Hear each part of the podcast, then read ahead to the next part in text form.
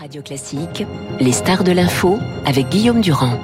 Bonjour, bienvenue. Le moins qu'on puisse dire, c'est qu'après ce week-end, les questions ne manquent pas et les mystères sont nombreux. On vient de voir réapparaître ce matin donc Shoigu, le ministre de la Défense, qui avait disparu, ainsi que Gerasimov, donc qui s'occupe des opérations militaires.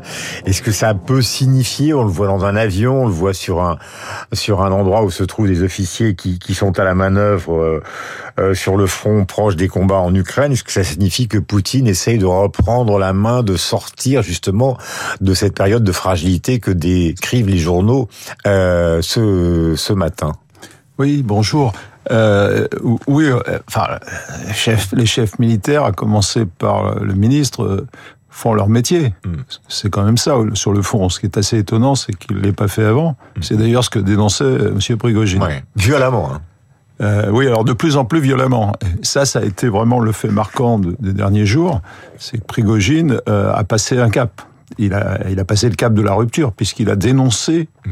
l'essence même de la guerre. C'est là, là que le que le bas a blessé. C'est là qu'il s'est retrouvé en collision frontale avec avec mmh. Poutine. Jusque là, il contestait euh, il contestait la hiérarchie militaire. Il n'avait pas complètement tort, ça marchait pas très bien. Et, euh, et, puis là, il est passé carrément au-dessus. Donc, euh, pour moi, il a mis en scène son départ. Le modèle de, Wagner. Vous venez d'employer un, un, mot qui est important, c'est une mise en scène. C'est-à-dire qu'en fait, cette affaire de Rostov, puis après la colonne qui monte, de l'autre côté, personne n'intervient. Ni les Occidentaux qui savent, ni Moscou, en envoyant des avions. Vous avez été patron de l'armée de l'air, donc vous avez l'impression que tout ça, c'est la théâtralisation d'une sortie prévue bah, De la part de, de la part de Prigogine. Après, euh, est-ce qu'il pouvait prévoir quelles seraient les réactions? C'est étonnant, il n'y a pas eu un coup de feu de tiré, personne l'a empêché d'avancer. Euh, je pense que le, la hiérarchie militaire a été un, un peu tétanisée, me semble-t-il. Monsieur Poutine lui-même est apparu anxieux. Euh, il a réagi, il a surréagi. Il a parlé de trahison, il a parlé de la situation de Nicolas II. Oui, donc, euh, oui, il a parlé de la révolution de 1917. Euh, je pense que Prigozhin n'était pas sur cette ligne-là, mais à partir du moment où, où il, s'était déclaré contre la guerre, et euh, de manière très très explicite, mmh. évidemment, euh, il n'avait pas tellement de solutions, donc il a mis un peu à mon sens, euh, son départ en scène, ça s'est négocié, et puis euh, mmh. il est parti sans doute en Bélarus, on verra. Mais euh, ce que ça veut dire aussi, c'est que le, le, modèle même de ces milices, de cette milice Wagner, est remis en question, si mmh. vous voulez. Bah, c'est ce que fait la Douma actuellement, puisque la Douma plus le ministère de la Défense, ils veulent euh, au fond ouais. intégrer Wagner à l'armée. Ouais. C'est un projet qui date du 10 juin dernier, et ça, ça exaspère profondément Prigogine, qui voulait garder une certaine forme d'autonomie. Alors ça, ça, va très loin parce que on le voit, euh, Wagner, c'est le fruit en quelque sorte de la post-guerre froide et de cette, ces stratégies hybrides mmh. qui d'ailleurs euh, ont été euh, conceptualisées par le chef des armées. C'est assez cocasse, le général Gerasimov. Mmh. Il a poussé, il a écrit là-dessus. Euh, jusqu'au moment où euh, ben, ces êtres hybrides qui naissent euh, dans le, au sein de l'État prennent leur envol et, et, deviennent de plus en plus autonomes, d'autant plus quand ils sont pilotés mmh. par un, un, homme comme Wagner, mmh. comme euh, Prigozhin. Prigozhin ouais. Et c'est pas la seule milice qui existe d'ailleurs. Hein. C'est pas la seule, c'était la plus puissante. Mais je pense que ça va donner à réfléchir. Alors ça a un impact direct finalement euh, au-delà de la Russie et de la guerre en Ukraine. C'est que le modèle de Wagner tel qu'on le voit mmh. s'exercer en, en, Afrique par exemple, qui est très déstabilisant. Mmh. au Mali, on l'a, ils sont pratiquement mis dehors. Euh, des pouvoirs, captation des, des ressources. Quid, euh, qu'est-ce qui va devenir? Est-ce que la Russie, ça c'est une question fondamentale, est-ce que la Russie va s'afficher dans toutes ces entreprises de déstabilisation comme étant vraiment présente en tant que telle, -hmm. c'est quand même assez dangereux à l'échelle internationale, me semble-t-il. Je ne sais pas si tout le monde va, va, va prendre ça comme, comme, il faut. Ou alors, euh, est-ce qu'elle va entretenir cette fiction? Mais il faudra trouver un autre homme que Prigogine, et euh, le risque sera permanent que ces hommes-là qui deviennent de plus en plus puissants, euh, évidemment, viennent faire de l'ombre au pouvoir jusqu'à le, le, le, menacer. Enfin, c'était pas le cas à mon avis, mais en tout cas, euh, mm lui faire passer des frissons dans le dos. Euh, Semble-t-il, vous connaissez mieux que personne euh, l'OTAN, euh, est-ce qu'à votre avis, ils étaient au courant de tout ça? Parce que beaucoup de gens disent, le Washington Post, CNN, plus des informations qui viennent des anciens premiers ministres de Vladimir Poutine, disent au fond, depuis 10-15 jours, on a observé des mouvements de troupes, on a observé concentration de ravitaillement, donc il se passait quelque chose. Donc s'ils savent ça depuis 15 jours, le Prigogine qui a disparu, il est forcément localisé par les services spéciaux quelque part. Euh, ça vous paraît probable? Il n'a pas, disparu dans son 4 sans que les états-majors le sachent et où il est. Bien entendu. Ce qu'on sait, c'est que depuis quelques semaines, les troupes de Wagner n'étaient plus totalement intégrées au dispositif. Hmm. Si tant est qu'elle l'ait été vraiment. Depuis la chute de Bakhmut, finalement. Enfin, de la chute, et puis, oui, et des problèmes quand même subséquents, mais c'est à peu près ça. Donc, on, a senti que, vers la fin d'ailleurs, on sentait bien l'impatience de Prigogine sur, sur. Bakhmut. il en avait marre, il fallait qu'il plante le drapeau.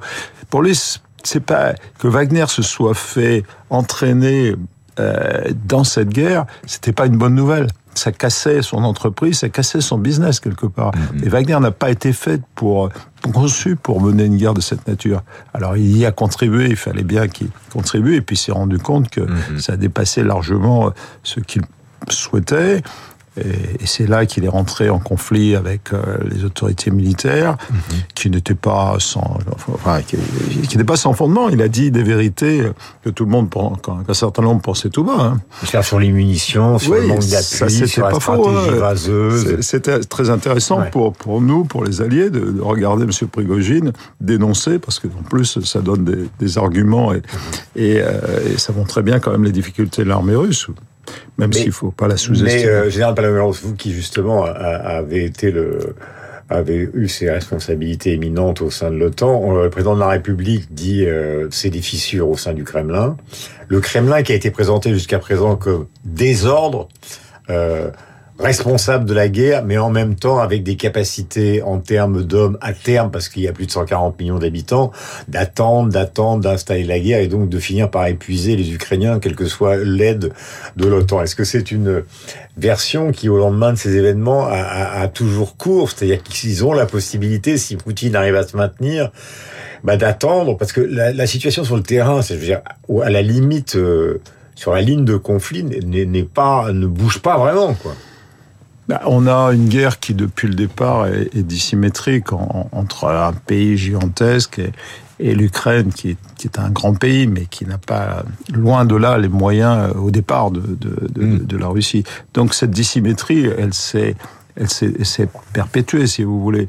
Et ce qui fait que, d'un côté, on a une stratégie qui ne compte pas euh, ni ses morts, ni les moyens. Mm-hmm c'est un peu la masse. Mhm. Et de l'autre côté, on a un président Zelensky et, des stratèges militaires ukrainiens qui sont comptables de leurs moyens, enfin des moyens qu'on leur donne, et des moyens, surtout des moyens humains, avec un, réservoir, si vous m'excusez l'expression, euh, qui est pas non plus, euh, me semble-t-il, extraordinaire. C'est, il faut, faut, voir que depuis 500 jours, c'est quand même la fine fleur de la jeunesse et des jeunes hommes en particulier ukrainiens qui sont partis à la guerre. Mhm. On ne sait pas combien sont morts, c'est le secret le mieux gardé mais enfin, il y a eu des pertes. Mm. on ne tient pas face à l'armée russe pendant 500 jours sans avoir des pertes. Donc, ce qui est en train de se passer sur le front, euh, je crois que tout le monde l'a compris, c'est que les Ukrainiens sont en train de tester. Il est très large ce front et les, les unités russes qui tiennent le front sont très disparates. C'est clair qu'il y a des unités très professionnelles, très aguerries, qui sont vraisemblablement sur l'axe principal que souhaitent prendre vers Zaporizhia et dans le sud-est les, Ukrainiens. Mais d'un autre côté, il y a aussi des, unités qui sont plus faibles, des conscrits, et on en a des témoignages par-ci par-là. Mhm. mais ça se voit sur les vidéos, bien sûr. Je pense que les Ukrainiens vont essayer de trouver ce point. Il y a forcément des points de faiblesse. Ils sont en train de le tester, ils grignotent. Il faut leur, vous savez, il faut pas. L'impatience est vraiment mauvaise conseillère en la matière. Et ça veut dire que l'OTAN que vous représentez euh, que vous avez représenté aujourd'hui doit maintenir son soutien parce qu'il y, a aussi un autre point qui est sorti ce week-end et qui est évidemment inquiétant. Les gens se disent Prigogine et, et, va en Biélorussie. Le pouvoir euh, en Biélorussie est contesté. Donc les Lituaniens qui sont à la frontière de la Biélorussie euh, appellent l'OTAN en leur disant maintenant il va falloir renforcer euh, votre surveillance à la frontière parce qu'ils craignent au fond Prigogine, Loukachenko est dans une situation difficile, mène une sorte de bataille de l'Ukraine, mais cette fois-ci ce serait vers la Lituanie. Donc vous allez vous retrouver, enfin je parle de l'OTAN, donc euh, mm. vous allez vous retrouver sur plusieurs fronts. Maintenant il faut soutenir l'Ukraine. Si ça part en Lituanie, euh, ça va devenir très compliqué. La, mission principale de l'OTAN, euh, j'ai eu cette chance et cet honneur de pouvoir contribuer en quelque sorte à la crédibilité mhm. militaire de l'Alliance. C'est pour ça qu'on vous écoute tranquillement. Hein. Je, oui, parce que c'est une force collective, si vous voulez. Bien sûr que l'Alliance, avec les pays, les membres, euh, les alliés, surveille évidemment toutes les frontières, mais L'alliance, c'est aussi une force dissuasive extraordinaire. pourquoi ça fait peur à M. Poutine? Parce qu'il sait très bien qu'il peut pas l'attaquer comme ça, sinon il l'aurait déjà fait. Hmm. Et, c'est... Enfin, faut se mettre à la place, par exemple, des pays baltes aujourd'hui, qui ont rejoint l'Alliance maintenant il y, a, il y a un certain temps, hmm. de, voir se développer cette stratégie russe. Mais c'est une réussite considérable pour eux d'avoir rejoint cette alliance. Est-ce que je peux vous poser une question un peu brutale? Euh, parce qu'on a beaucoup de difficultés à obtenir la réponse, peut-être parce qu'on n'a pas justement des responsables de haut niveau pour répondre. Imaginons que dans une situation qui dégénère un peu, avec euh, euh, au fond sur le front pas vraiment de résultats, euh, les Ukrainiens qui veulent absolument continuer. Alors on, ne déclenche pas l'apocalypse nucléaire parce que Poutine n'est pas complètement fou, mais on essaye peut-être de lancer un missile nucléaire tactique. Qu'est-ce qui est prévu du côté de l'OTAN? Le réflexe immédiat des gens que vous avez dirigés si jamais ça se produisait? Il y a alors ça dépend où, ça dépend. Je sais que c'est. Non, non, non, non, mais euh, on peut pas se mettre dans la tête des gens qui sont aux commandes à un moment donné. Mais globalement. Mais la réponse doit être prête. Bien sûr, les plans de l'OTAN visent à, à, pouvoir répondre le plus, plus rapidement possible. Sinon, l'OTAN n'aurait pas de sens et sa crédibilité serait complètement entachée. Mm-hmm. D'ailleurs, les Russes le sauraient. Maintenant, euh, l'article 5, qui est donc cet article de défense collective, il, est, il implique que tous les pays viennent au secours de celui qui est attaqué, mais évidemment, il ne définit pas un automatisme. Ça ne serait pas raisonnable. C'est-à-dire, tac, au tac, il faut en permanence une analyse de la situation, et c'est pour ça que cette capacité d'analyse de compréhension, de renseignement extrêmement important mhm. pour la prise de décision qui est toujours politico-militaire. L'OTAN, c'est une alliance politico-militaire unique. Mhm. Et là, ce, et, comme elle travaille en permanence dans cette logique, mhm. ce, qui est, ce qui est unique hein, pour une organisation internationale, eh bien, elle est capable de prendre des décisions très rapides, mais surtout pas précipité. Est-ce que vous considérez, comme la presse ce matin, que le pouvoir de Poutine est largement fissuré? Euh, Blinken, le secrétaire américain aux affaires étrangères, a dit sur CNN l'affaire est loin d'être terminée. On peut même peut-être dire qu'elle commence. C'est un peu le, sentiment que vous avez?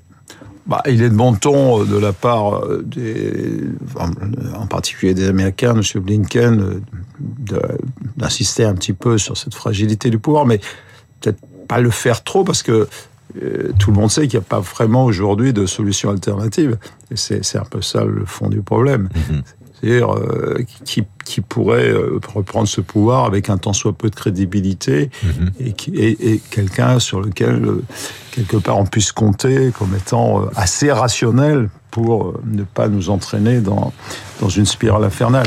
Donc je pense que la faiblesse du pouvoir russe, c'est pas forcément une bonne nouvelle pour pour personne finalement. Mm.